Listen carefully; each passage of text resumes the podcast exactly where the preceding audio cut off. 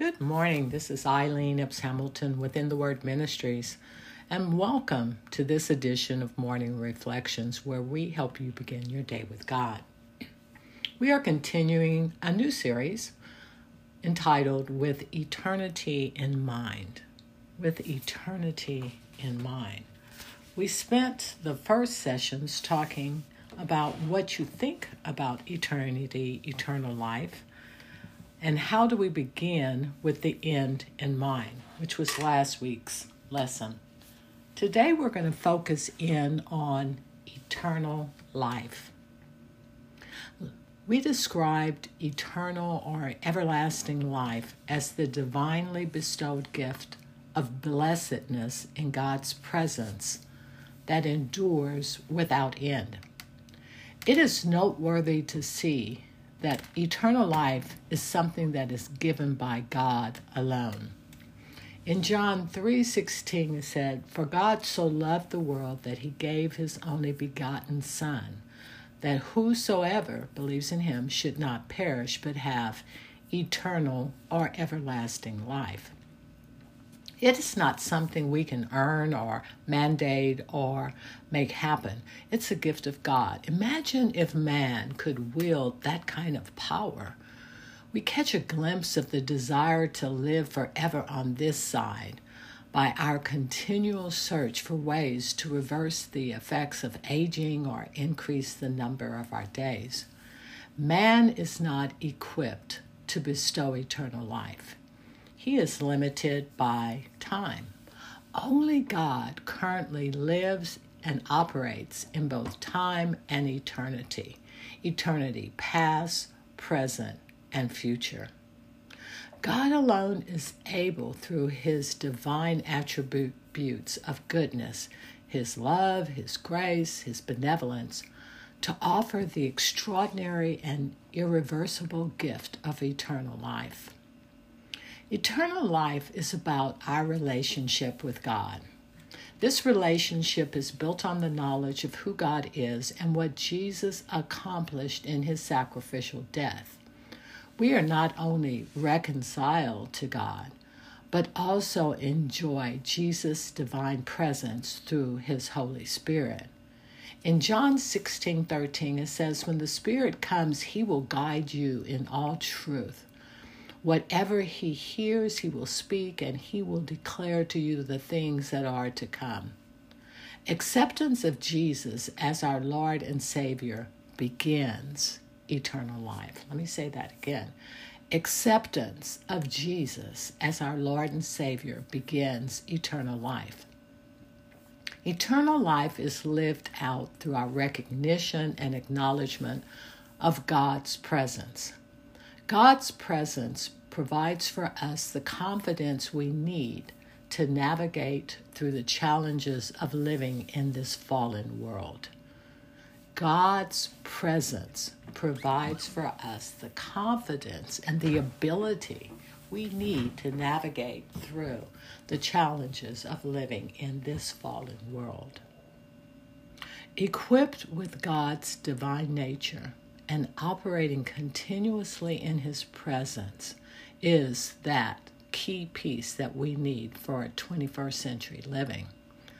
The life giving knowledge of the Father and Son is a true personal knowledge and not an academic awareness.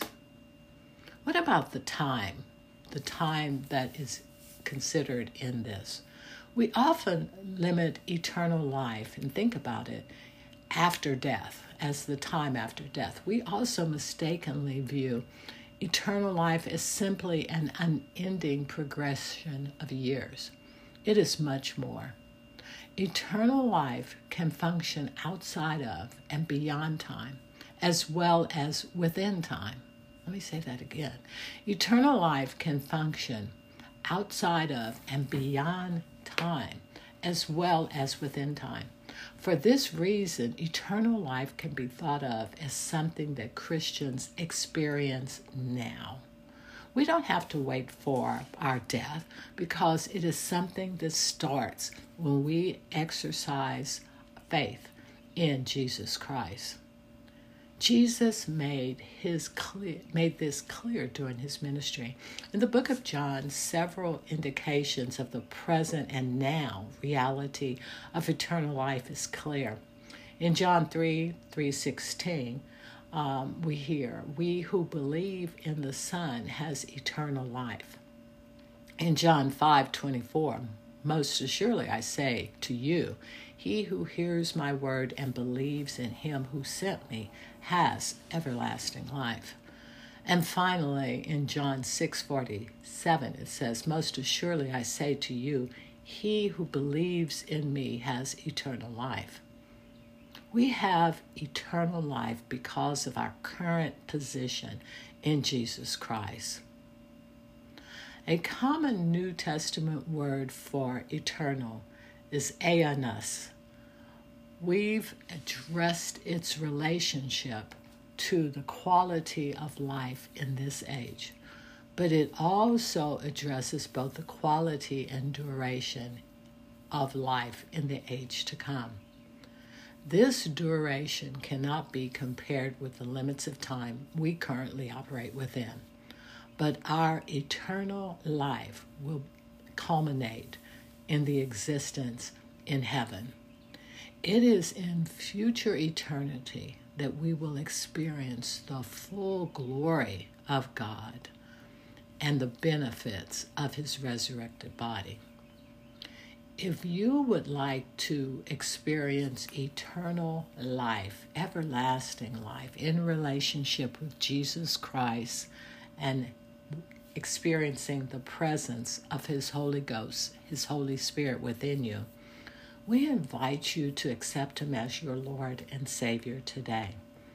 You can begin that process by going to our website, itwministries.org, and click on the invitation tab and begin at that point. If you have any questions or comments, please let us know. Send us uh, a comment and we'll get back with you. The whole point on this series of talking about eternity in mind is it is so critical in determining not only our future but our present. So we continue to um, teach on this for the next couple of weeks. Please share this podcast with your friends and family, and we thank you for taking the time of being with us for morning reflections. Be blessed. Bye bye.